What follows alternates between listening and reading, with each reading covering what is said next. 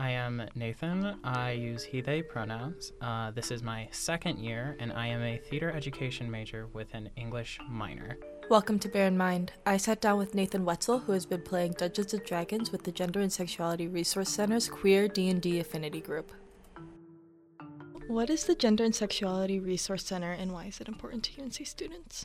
Uh, the Gender and Sexuality Resource Center is a safe space for the queer community um, at UNC. Uh, and as I say that, that also answers why it's important, is because it provides that space for people to gather if they want to, need to, um, if they need resources, especially when it comes to like hormone replacement therapy, or if they just want someone to guide them as a queer student in university, which can be a unnerving experience for some. An affinity group is a just kind of like specific group uh, for people with maybe just one specific identity that they want to like just talk to people with the same identities or as with d&d uh, just talk to people who have the same interests so the affinity group kind of narrows down the queer community as a whole into the little subcategories that exist for those people of those uh, labels, identities, or interests to come together and have an even more succinct and smaller group. So, how long have you been a part of Queer D&D? Uh, this is my first year doing it. I started at the beginning in the fall and have continued on through the spring. So, why did you join it? I found that D&D was really enjoyable last year and I just wanted to continue playing. And I was like, this exists. This will be so much fun. And especially with this community, I think it'd be, I also thought it'd be fun to play with new people. Do the campaigns switch up often, or oh yeah, just like we always have new people coming in and out every year, so it's difficult to keep the campaign running in the next year unless you have some really talented DM who's able to just introduce characters at that same level.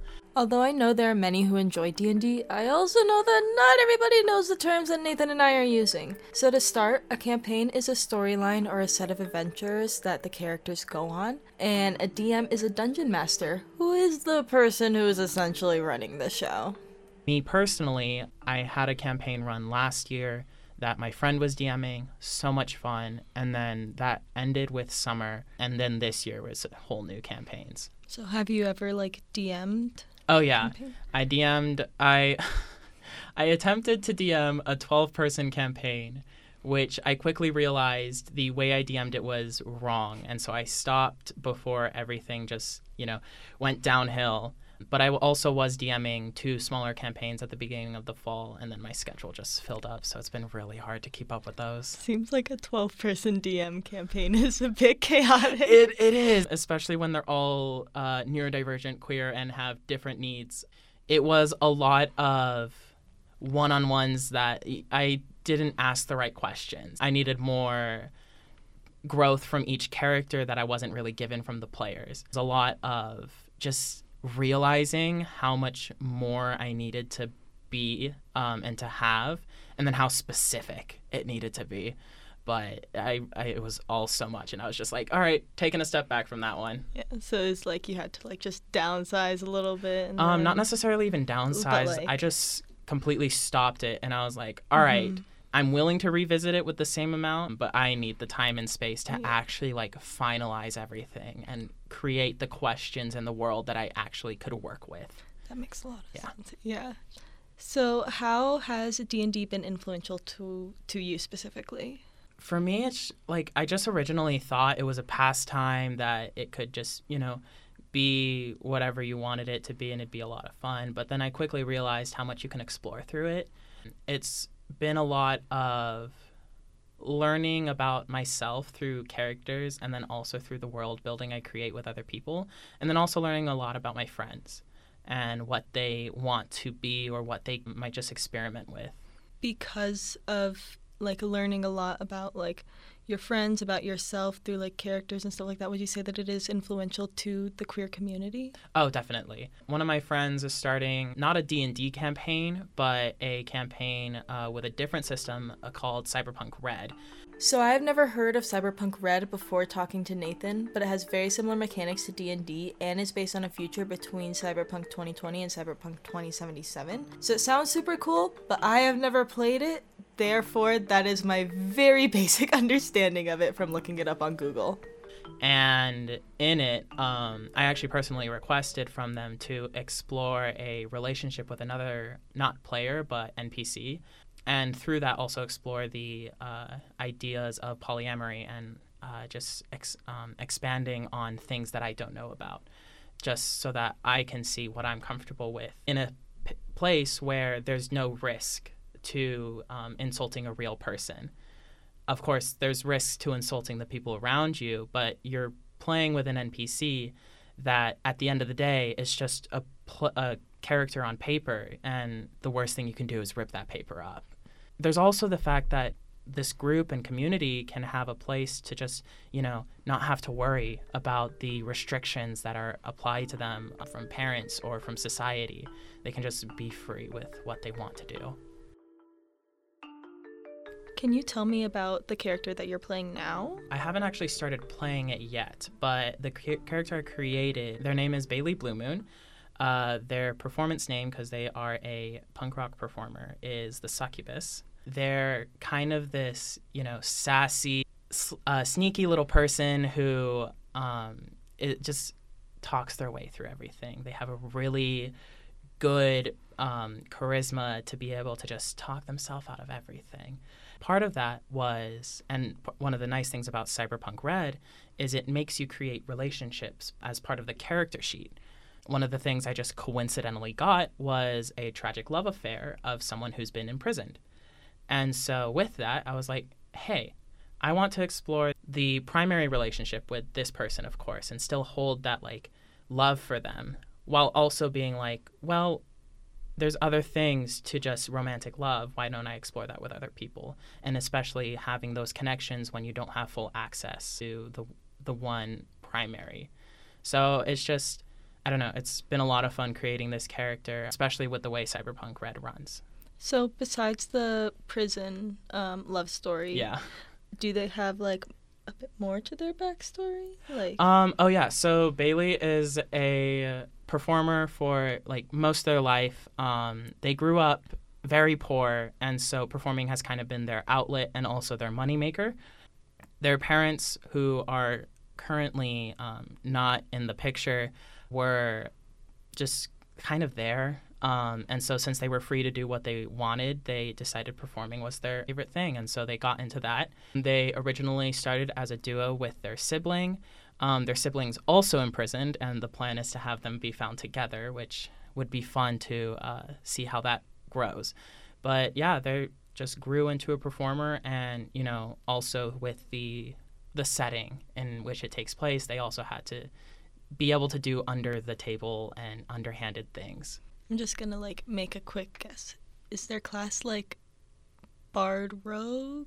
Uh, so the classes in Cyberpunk Red are much different, different. Okay. But uh, it is the like it is definitely the Bard of Cyberpunk Red. Mm-hmm. It's known as a Rockerboy. Um, it's a it's a funny little class. Uh, one of the abilities is that you can just pull an audience or a fan from somewhere and get a favor like and like depending on how well known you are and like the level of your character you have more people. So when we are talking about classes we are talking about what defines a character's skill set. A bard which is the one that we were just talking about for example is typically a performer who can use magic. They tend to be charismatic which nathan described his character as so i jumped the gun and assumed a bit on what it is it's a really cool progression and i like how it's built. Um, and it's definitely different than just you know leveling up every now and then. Mm-hmm. it's you have to meticulously build it into the story. So it's not just like hey i'm gonna ask my dm if i can level up. You're yeah. like it's not like we successfully fought a dragon here so everybody at a level. It's the uh, it's a this performance got you a connection with this executive so i'm going to uh, increase this uh, ability here so that you now have this written down and it can be like improved.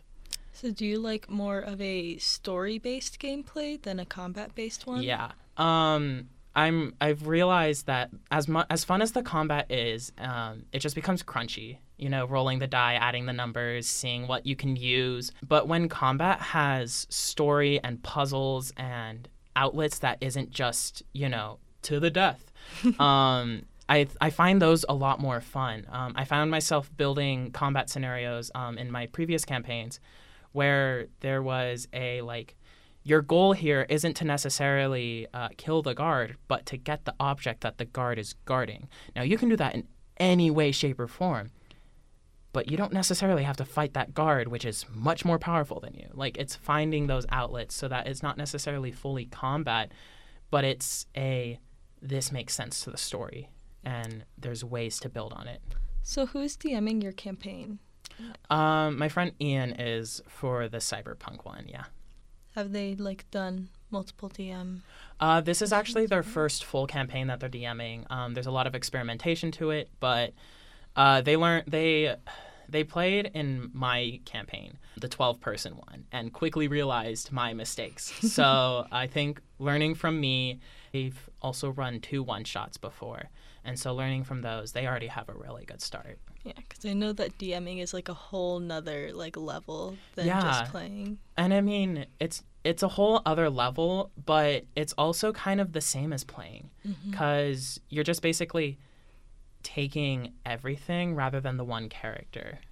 Like having to figure out all the fun little where, where things go and Yeah, balancing is the probably the hardest thing of Yeah. DMing. Yeah, because I know in my campaign, like my, my DM this past weekend, he's like, "I'm sick. I'm not playing. like, we're Yeah. not doing this." And I'm like, "Yeah, it takes Yeah, a lot out of you." It does. It's and if you're like for for instance, I was the one to just improv a lot of it, hmm. but I like realized that you need to have a plan to start somewhere. And I was like building some of those plans, but it's more about finding the not necessarily even or equitable like balance. It's just being able to know that your characters or your players will be able to find a way out. And if they end up completely losing their character, then it has to make sense. It has to be on their mistakes and not yours. That's very fair. Has theater played a role in like you wanting to be a part of a campaign and you joining D and D? Honestly, originally I was part of the group that was like D&D's weird. This is not my thing, but it was also the people who played at my high school. It, they were toxic. It was a bad group. So it, it, it, there was a strong disconnect. Um, so I don't think theater really made me want to play D&D. It was definitely the friends around me who were like, "Hey, you're doing this right here right now. I don't care what experience you have, you're going." And I'm like, "Okay, fine." But it was more that they have this nice balance of a relationship. It's like being a DM is like being a director and like having to build the full world. Now, unlike theater, you're building this all on your own. Everything's uh, up to you. You have full freedom. But it still is a very integral relationship that they have together, and it's um, very tightly knit because a lot of, of D&D is acting and improv and role-playing that. Um, while theater might have a script for you, uh, D&D has a character sheet. Especially getting into education, I've been thinking about like lesson plans and just ideas. And one of the things I was like I, that could be used is the idea of a character sheet or character building in a play. And it's like you know, maybe you don't have an idea for what you want your character to be. You can just roll a die and see the reaction and see how that feels. And like you know, level one be no reaction. You're just like on the couch, just slouched back versus a level 20 being jumping up and down and excited or whatever that whatever fits there. Yeah, I've definitely seen a lot of people be able to like use dice for like different things than just D&D. Like Mhm. I've seen a lot of like small businesses like on TikTok be all like let's roll for what you're going to get and stuff Yeah, like that. It's it helps with that decision making, especially in theater where, you know, as much as you need to make decisions, you also have the freedom to explore on those decisions. And when you need to get out of a rut or get out of somewhere where you're stuck, it's kind of helpful to just have that randomness go on. But I think like as much as D&D is this whole hodgepodge of world building theater is definitely more organized. Mm-hmm. It's more I don't want to say professional, but it's more like professionally built for the world we live in. Would you say that it has played more like it has played a role in like you're wanting to like play more role play based rather than like combat based and like Definitely. You can tell based on what a person does what kind of d&d they want to play i've learned. My two friends uh, one of them's uh, in um, computer sciences you know doing crazy things that i couldn't even fathom to imagine. And another one uh, originally came in for biochem they both were like combat heavy. They really enjoyed the crunching of numbers and getting the balances of you know uh, rolling the highest you can and like maxing out as much as possible. And then my other friends who are like 3D uh, art design and psychology and all these other things, they're the ones creating that story built, uh, story based um, campaign, and they're the ones that build the characters to have a fully fleshed backstory.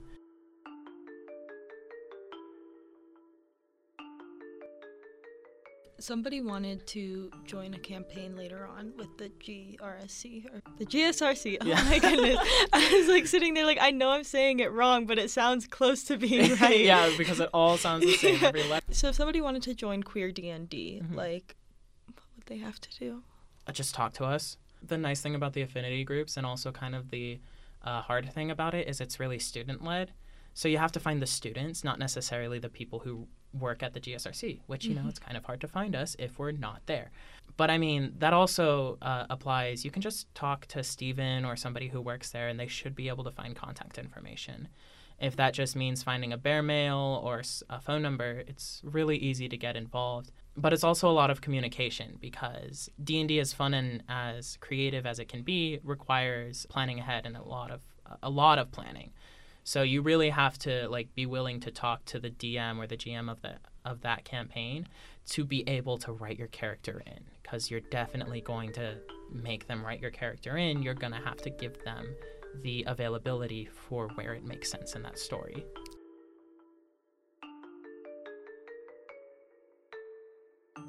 If you were to do a podcast, what would you do it on?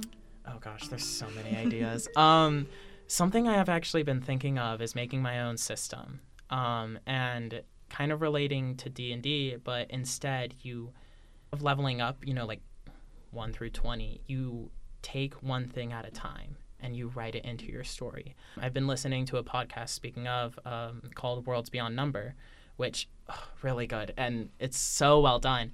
But they're taking a level zero campaign where they're t- creating the backstory of their characters um, childhood and just adding things as they go so, like, the GM will ask, hey, there's this period of time in which your character just has some downtime to go explore, do whatever. What do you want your character to work on? And it's like, all right, you're going to gain a proficiency in acrobatics because you were running through the woods and jumping over logs and things. So I want to create something where that's the full campaign, though, not just a session or a level zero beginning of building the backstory. Um, kind of like in a video game progression where you start with a baseline skill like you let's say you want to get into sword fighting and then you expand by adding different different little levels of what kind of techniques you want to use. Um, it's much easier to do i found with magic. I it, it just sounds like a fun idea and i'd love to also just turn that into a podcast because i feel like you could get a lot from that and especially from a community to get have that back and forth yeah, I think that's very interesting because I, I know like when I play, a lot of like what gets lost is like the character progression mm-hmm. and like the growing from just being like a little morsel of a being yeah. into like you know because you also get are. lost being forced to level up the way they want exactly. you to level up i want to you know like let's say you want to be a fighter but you also want to know magic with your fighting mm-hmm. well you know now there's this branch that you could just add flames to your sword yeah. and you're not bound by the subclass that you chose. You actually have the freedom to choose that. Um, and then, of course, you could just go on a class. And, you know, maybe if, like, if I decide to fully commit to something like this, you know, link some classes so that there's templates. There are many other affinity groups that the GSRC hosts. Got it right that time. Queer D&D is one that has been influential to Nathan and helped them find a sense of community. Thank you for listening to him talk about his experience. I'm your host, Isabella Marcus Porter, giving you a taste of UNC.